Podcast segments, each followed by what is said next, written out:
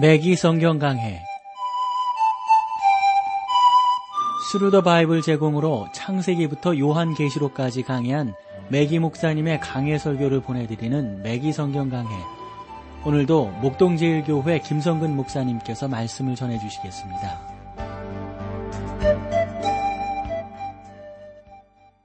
자, 오늘도 여러분들을 에스겔서로 모시겠는데요. 오늘은 9장, 10장 말씀 이렇게 함께 나눠보도록 하겠습니다.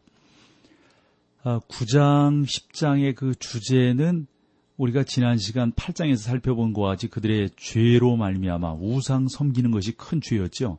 그래서 하나님께서 그들을 심판하시게 되니까 9장에서의 주제는 그겁니다. 이 쉐키나의 영광이 성전을 떠나려 한다 하는 겁니다. 그러니까 떠날 준비를 하고 있는데 쉐키나의 영광이 성소를 가득 채웠다가 그 영광을 거두시는 하나님의 그 모습을 우리가 여기서 볼 수가 있습니다. 9장에서 쉐키나의 영광을 예루살렘에 있는 어, 그 성전에서 떠나려고 지금 준비하고 있는 것이죠. 저는 그런 면에서 보면 문화사, 문화셋 시대부터 이 하나님의 영광이 어, 좀 거두어졌다라고 이렇게 아, 믿습니다. 하나님은 여러분 자비로우신 분이십니다. 하나님은 변덕스러운 분이 아니십니다. 하나님은 오래 참으시고 아무도 멸망에 이르기를 원치 아니하십니다. 자, 본문으로 들어가 보죠. 9장 2절 3절입니다. 내가 본즉 여섯 사람이 북 향한 윗문 길로 쫓아오는데 각 사람의 손에 사륙하는 기계를 잡았고 그 중에 한 사람은 가는 베옷을 입고 허리에 서기관의 먹그릇을 찼더라. 그들이 돌아와서 놋 재단 곁에 섰더라. 그룹에 머물러 있던 이스라엘 하나님의 영광이 올라 성전 문지방에 이르더니 여호와께서 그 가는 베옷을 입고 서기관의 먹그릇을 찬 사람을 불러 어, 내가 본즉 여섯 사람이 북향한 윗문 길로 쫓아오는데 여러분 이 여섯 사람은 아마 천사를 말한다고 볼 수가 있겠죠. 이 세상을 심판하는데 천사들이 어, 그 역할들을 감당했습니다. 여러분 아시죠? 소돔과 고무라성을 그리고 여리고성을 심판할 때도 천사들이 그 역할들을 감당했습니다. 그들은 이스라엘 민족과 관계를 맺으면서 교회와는 아무런 상관이 없었습니다. 오순절날의 천사들이 아니라 이제 성령님이 오셨죠. 예수님께서 이 세상에서 교회를 데려가려고 오실 때 천사들과 함께 오지 아니하실 겁니다. 그러나 이 땅 위에 왕국을 세우기 위하여 오실 때는 당신의 천사들을 보내실 겁니다. 예를 들어 본다면 마태복음 13장 41절에서 이렇게 말씀하셨어요. 인자가 그 천사들을 보내리니 저희가 그 나라에서 모든 넘어지게 하는 것과 또 불법을 행하는 자들을 거두어내어 그리고 여러분 또 마태복음 16장 27절에도 이렇게 기록하고 있죠. 인자가 아버지의 영광으로 그 천사들과 함께 오리니 그때에 각 사람의 행한 대로 갚으리라. 끝으로 바울은 이렇게 말을 했습니다. 환란 받는 너희에게는 우리와 함께 안식으로 갚으시는 것이 하나님의 공이시니 주 예수께서 저희 능력의 천사들과 함께 하늘로부터 불꽃 중에 나타나실 때에 하나님을 모르는 자들과 우리 주 예수의 복음을 복종치 않는 자들에게 형벌을 주시리니 이러한 내용이 여러분 요한계시록 3장 이후에도 어, 그좀 찾아볼 수가 있는데 그러니까 다른 것이 아니라 하나님께서 천사들을 통해서 그렇게 하시고 또 하나님의 놀라운 역사들을 이루어 가시는 심판의 어떤 그 역할들을 천사들이 하는 것을 우리가 볼 수가 있습니다. 그룹에 머물러 있던 이스라엘 하나님의 그 하나님의 영광이 올라 즉 성소로부터 올라갔다는 말입니다. 그 그룹은 아마도 성 그 소회에서 그 속죄소를 의미한다고 볼 수가 있겠죠.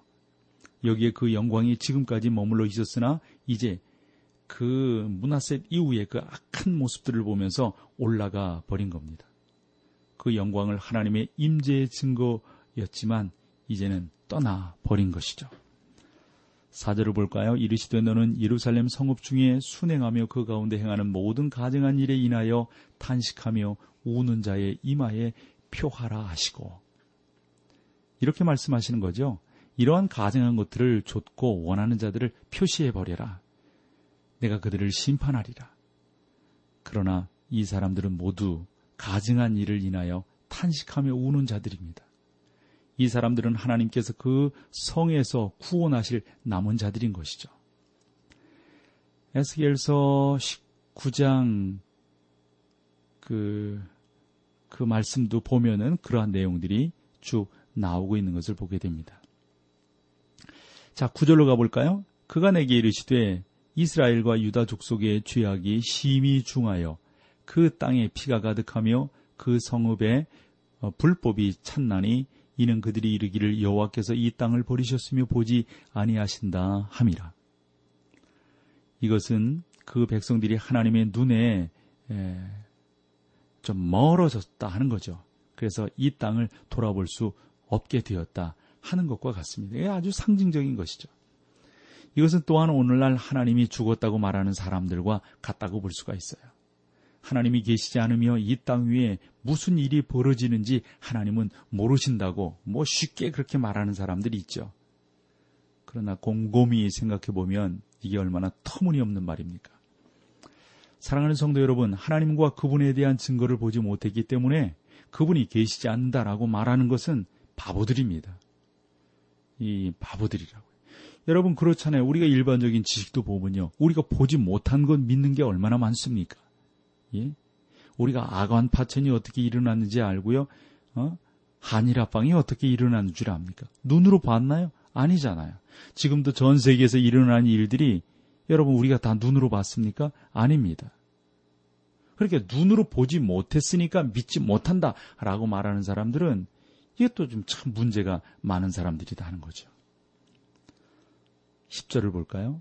그러므로 내가 그들을 아껴보지 아니하며 긍휼을 베풀지 아니하고 그 행위대로 그 머리에 갚으리라 하시더라. 느부갓네살의 손에 예루살렘이 불타고 멸망하는 것, 그 얼마나 무서운 것이었습니까? 그런데 여러분 하나님께서 왜 그렇게 하셨을까요? 하나님은 내가 그 행위대로 그 머리에 갚으리라고 말씀하셨기 때문입니다. 사랑하는 우리 매기 성경 강의 애청자 여러분, 하나님께서 모든 일을 경험하심으로 하나님과 발을 맞추는 것이 좋습니다. 만일 길에서 사자가 나를 향하여 달려든다면 정면으로 맞부딪히려고 하지 않아야 됩니다. 그건 바보입니다. 저는 사자가 달리는 방향으로 뛰어가도록 그 사자를 앞지르려고 한다라고 생각을 합니다. 원한다면 하나님을 무시할 수 있을 것입니다. 그러나 주님의 마차는 승리에 가득 차서 달리고 있습니다. 그 승리의 마차와 함께 달리는 것이 중요하지 그 하나님을 대적하는 것은 죽는 일입니다. 11절 보세요. 가는 베옷을 입고 허리에 먹그릇을 찬 사람이 복명하여 가로되 주께서 내게 명하신 대로 내가 준행하였나이다. 심판을 받기로 정해진 자들이 있고 구원을 받을 남은 자들이 있다 하는 내용입니다.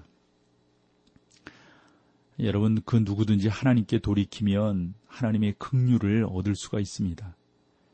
그렇기 때문에 그 심판이 우리가 어떻게 하나님 앞에 나아가야 될 것인가 하는 것들을 잘 깨닫게 해 준다라고 저는 생각을 합니다.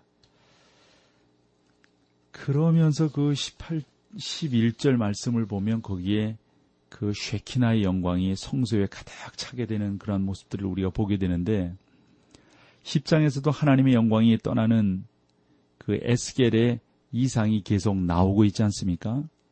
하나님은 초자연적인 방법으로 에스겔을 예루살렘으로 들여오셔가지고 그 모든 것들을 보여주시고 이미 바벨론으로 포로 잡혀가 있는 대부분의 백성들에게 이 사실을 보고하도록 하셨습니다. 그들은 예루살렘의 모든 것이 무사하며 다시 그곳으로 돌아가게 되리라는 거짓 선지자들의 말을 듣게 됩니다. 에스겔은 돌아가서 하나님이 그 성을 멸하시고 그들에게 심판을 내리실 것이라는 사실을 말해줄 수 있었을 것입니다. 우리는 8장에서 예루살렘에 있는 백성들의 생활 속에 죄의 충분한 증거들을 살펴보았습니다. 하나님은 에스겔에게 그 백성들의 죄를 명백하게 드러내셨어요. 우리는 하나님께서 심판하신다는 사실을 알고 있습니다. 혹여 모르는 분이 계십니까? 아셔야 합니다. 이것은 살아계신 하나님이 계시다는 증거 가운데 하나입니다. 죄를 범하면 반드시 벌을 받는다는 사실 자체가 하나님이 존재하, 존재하신다는 사실 아니겠어요? 에스겔이 보았던 바퀴 안에 있는 그 바퀴 있는 인간들 사이에 움직이는 하나님의 심, 그것을 우리는 알아야 됩니다. 그것을 말씀하시려고 에스겔이 그와 같은 환상을 보여준 겁니다. 여호와의 영광은 게루빔의 위, 곧 성전에 있는 지성소의 게루빔들 사이에 있는 겁니다. 이스라엘 민족에게는 다른 민족들이 가지지 못한 것들이 있어요. 그것은 오늘날의 교회도 가지지 못한 것으로 눈에 보이는 하나님의 임재입니다.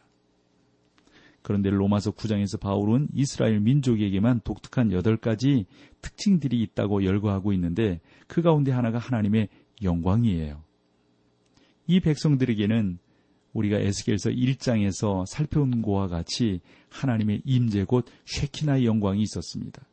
그 영광을 앞장으로부터 떠나기 시작했다고요. 그래 앞으로 계속 이 이스라엘 백성들이 그 하나님의 영광 가운데서 떠날 거라고요.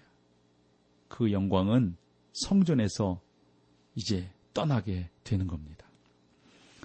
자, 여기서 우리 찬송 함께하고 어, 10장 말씀으로 여러분들과 함께 나누도록 하겠습니다.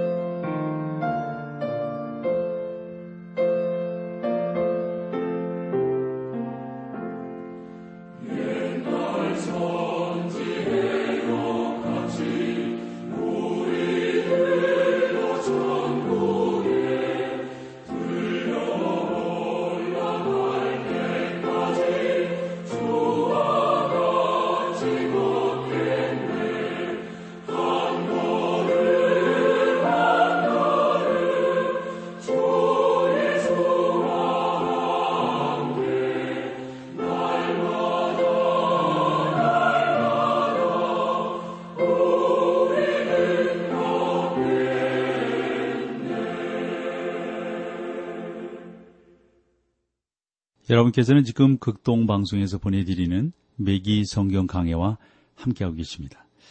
자, 이제 10장으로 들어가는데요. 10장 1절, 2절 말씀 보겠습니다.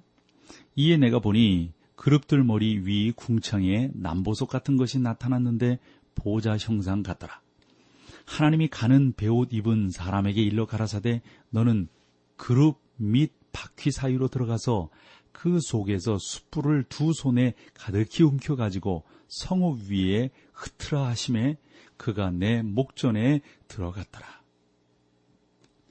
여러분 여기에 보면 가는 배옷을 입은 사람을 재단으로부터 그 숯불을 어, 그 사람에게 재단으로부터 그 숯불을 뿌리라 이렇게 말을 합니다. 피의 재단을 그 재단으로부터 취하여 속죄소에 놓는다 하는 것이죠. 그래서 여러분 여기서 보면 이 숯은 심판을 상징하는 거죠. 그래 그 백성들은 하나님의 은혜의 자비 그리고 구속을 거절했기 때문에 이 심판을 받게 되는 겁니다. 이 심판을 견뎌내야 되는 것이죠. 이것은 아주 간단한 사실로 하나님께서 여러분들을 사랑하시기 때문에 자기 아들을 보내셨다는 것이죠. 하나님이 거룩하신 분이기 때문에 우리의 죄에 대한 값을 스스로 치러야만 하셨던 겁니다. 그래서 하나님의 아들이 십자가 위에서 죽으셔야만 했습니다. 그리스도는 우리의 죄를 위하여 속죄소가 되셨습니다. 그리하여 우리의 죄뿐만 아니라 온 세상의 죄를 속량하셨던 거죠. 여러분이 나아갈 수 있는 속죄소가 있습니다. 그러나 여러분이 그것을 거절한다면 하나님의 심판이 여러분 위에 임하게 아, 되는 것이죠. 그리스도는 우리가 받을 심판을 담당하셨어요. 이것이 하나님께서 우리 자신들, 자신들을 용서하시는 유일한 방법이셨습니다. 이것은 여러분이 착한 사람이기 때문이 아닙니다. 우리 그리스도인들은 고작해야 구원받은 죄인들 뿐입니다. 우리는 전혀 우월한 사람이 아닙니다. 심판은 이제 예루살렘 곧 이 땅 중심에 임하게 될 겁니다. 예루살렘은 천년 왕국의 중심지가 될 것이고 이 땅의 영원한 중심지가 될 것입니다. 오늘날 예루살렘은 이 지구상에서 가장 예민한 지역이지 않습니까? 그런 면에서 우리가 다시 한번 영적인 의미로 해석을 해 보아야 할 것입니다. 4절로 가볼까요? 여호와의 영광이 그룹에게 그룹에서 올라 성전 문지방에 임하기 임하니 구름이 성전에 가득하며 여호와의 영화로운 광채가 뜰에 가득하고 쉐키나의 영광은 성소에만 한정되었던 겁니다. 그 성소에서 백성들이 하나님께 접근할 수 있었습니다. 그러나 그 영광이 이제 성소를 떠나 그 성전 위에 머물면서 그 백성들이 여호와께 돌아오는지를 살펴보고 계시는 거죠. 그래서 그 백성이 여호와께 돌아오면 다시금 하나님의 영광이 그 백성 가운데로 임하게 되는 것이죠. 5절로 8절을 볼까요? 그룹들의 날개 소리는 바깥 뜰까지 들리는데 전능하신 하나님의 말씀하시는 음성 같더라. 하나님이 가는 배옷 입은 자에게 명하시기를 바퀴 사이 곧 그룹들 사이에서 불을 어, 취하라 하셨으므로 그가 들어가 그 바퀴 옆에 섬에 한 그룹이 그룹들 사이에서 손을 내밀어 그 그룹들 사이에 있는 불을 취하여 가는 배옷 입은 자의 손에 주매 그가 받아 가지고 나아가는데 그룹들의 날개 밑에 사람의 손 같은 것이 나타났더라. 여기에 그 손 것이 뭐 하나님의 활동을 가리키는 그런 하나의 어떤 어, 의인법이라고 볼 수가 있겠죠. 하늘이 하나님의 영광을 선포하고 궁창이 그 손으로 하신 일을 나타내는도다. 이 우주는 하나님의 손으로 지으신 것이지만 인간을 구속하신 하나님의 솜씨는 창조주 솜씨보다 훨씬 더 위대하신 거죠. 그래서 이사야가 그렇게 말을 했습니다. 우리의 전하는 것을 누가 믿었, 전하는 것을 누가 믿었느냐? 여호와의 팔이 누게 나타났느냐? 하나님은 우리에게 팔을 벌리십니다. 내가 하나님의 일을 이해할 수 있는 유일한 방법은 그 하나님, 그분이 어떻게 우리 가운데 행하셨는가를 깨닫는 그 놀라운 내용입니다. 그것을 우리가 믿음으로 내용을 그대로 믿고 나아가면 하나님의 놀라운 역사들을 경험하게 되는 것이죠. 10장 9절로 가볼까요? 내가 보니 그룹들 곁에 네 바퀴가 있는데 그 그룹 곁에도 한 바퀴가 있고 저 그룹 곁에도 한 바퀴가 있으며 그 바퀴 모양은 황옥 같으며 여러분 돌아가는 바퀴를 보신 적이 있죠? 마치 보석처럼 반짝이는 빛을 볼 수 있으셨을 겁니다. 그 휠, 휠의 그 반짝이는 그 빛 말이에요. 이 바퀴들은 끊임없이 움직이며 이것은 하나님이 바쁘시다는 사실을 말씀해 주고 있습니다. 예수님은 내 아버지께서 일하시니 나도 일한다 라고 말씀하셨습니다. 예수님을 하늘로 승천하신 이후 우리들을 위하여 활동하시느라 계속 바쁘신 분입니다. 에스겔서 10장 10절로 11절을 봅니다. 그 모양은 넷이 한결 같은데 마치 바퀴 안에 바퀴가 있는 것 같으며 그룹들이 행할 때에는 사방으로 행한 대로 돌이키지 않고 행하되 돌이키지 않고 그 머리 향한 곳으로 행하며 하나님은 잃어버린 것을 다시 찾으러 오시지 않습니다. 하나님은 다른 길로 돌아가실 필요가 없으신 분이십니다. 하나님은 오늘도 이 세상에서 그분의 목적을 성취하시기 위하여 곧장 전진하시는 그러한 분이십니다. 12절로 14절을 볼까요? 그 온 몸과 등과 날개와 바퀴 곧 네 그룹의 바퀴의 둘레가 둘레에 다 눈이 가득하더라. 내가 들으니 그 바퀴들을 돌리는 것이라. 치마며 그룹들은 각기 네 면이 있는데 첫 면은 그룹의 얼굴이요 둘째 면은 사람의 얼굴이요 셋째는 사제의 얼굴이요 넷째는 독수리의 얼굴이더라. 물론 여러분 이 12절로 14절 이 내용은 비유입니다. 저는 여기에서 이 비유를 통해서 사복음서가 우리 가운데 잘 나타나고 있다라고 생각합니다. 그 독수리의 얼굴은 그리스도의 신성이 그려져 있는 요한복음을 말합니다. 사자의 얼굴은 그리스도의 왕권이 그려져 있는 마태복음을 말하고요. 사람의 얼굴은 그리스도의 인성이 그려져 있는 누가를 끝으로 그룹, 그이 때로는 손대요. 이것은 음, 그 얼굴은 그리스도의 종의 직분이 그려져 있는 마가복음을 상징한다고 볼 수가 있습니다. 그리스도는 우리가 영생을 얻도록 피를 흘려 주셨습니다. 성전에서 그 그룹들은 희생의 피를 내려다보고 있다고 볼 수가 있습니다. 15절을 보세요. 그룹들이 올라가니 그들은 내가 그발 강가에서 보던 생물이라. 이것도 여러분 에스겔서 1장에 기록된 그 첫 인상을 말하고 있죠. 그리고 보면 그 영광이 이제 성전을 떠나게 됩니다. 18절이에요. 여호와의 영광이 성전 문지방을 떠나서 그룹들 위에 머무르니 이제 성전 높이 올라가 버리시는 거죠. 19절 그룹들이 날개를 들고 어, 내 목전에 땅에서 올라가는데 그들이 나갈 때에 바퀴도 그 곁에서 함께하더라. 그들이 여호와의 전으로 들어가는 동문에 머물고 이스라엘 하나님의 영광이 그 위에 덮였더라. 그 그룹들은 올라가고 그 영광은 동쪽 문에 서 있게 되는 겁니다. 10장 20절로 22절을 볼까요? 그것은 내가 그발 강가에서 본 바 이스라엘 하나님의 아래에 있던 생물이라. 그들이 들인 줄을 내가 아니라. 각기 네 생물과 네 날개가 있는데요. 그 생물에는 이제 얼굴과 네 날개가 있는데요. 날개 밑에는 사람의 손 형상이 있어요. 그 얼굴의 형상은 내가 그발 강가에서 보던 얼굴이며 그 모양도 몸뚱이도 그러하며 각기 예, 곧게 앞으로 행하더라. 저는 이 이상이 하나님이 성육신하실 사실을 우리 가운데 잘 보여주고 있다라고 생각을 합니다. 그 요한복음 1장 14절에 보면 요한이 설명을 했잖아요. 말씀이 육신이 되어 요 내용을 그대로 잘 가르치고 있다라고 생각합니다. 매기 성경 강해 지금까지 Thru the Bible 제공으로 창세기부터 요한계시록까지 강해한 매기 목사님의 강해 설교를 목동제일교회 김성근 목사님께서 전해주셨습니다. 이 시간 방송 들으시고 청취 소감을 보내주신 분께는 나침반 출판사에서 신앙서적을 보내드립니다.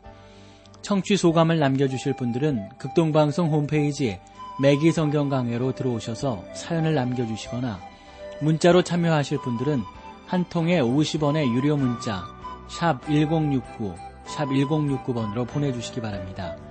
매기 성경 강해 오늘 순서를 마칩니다.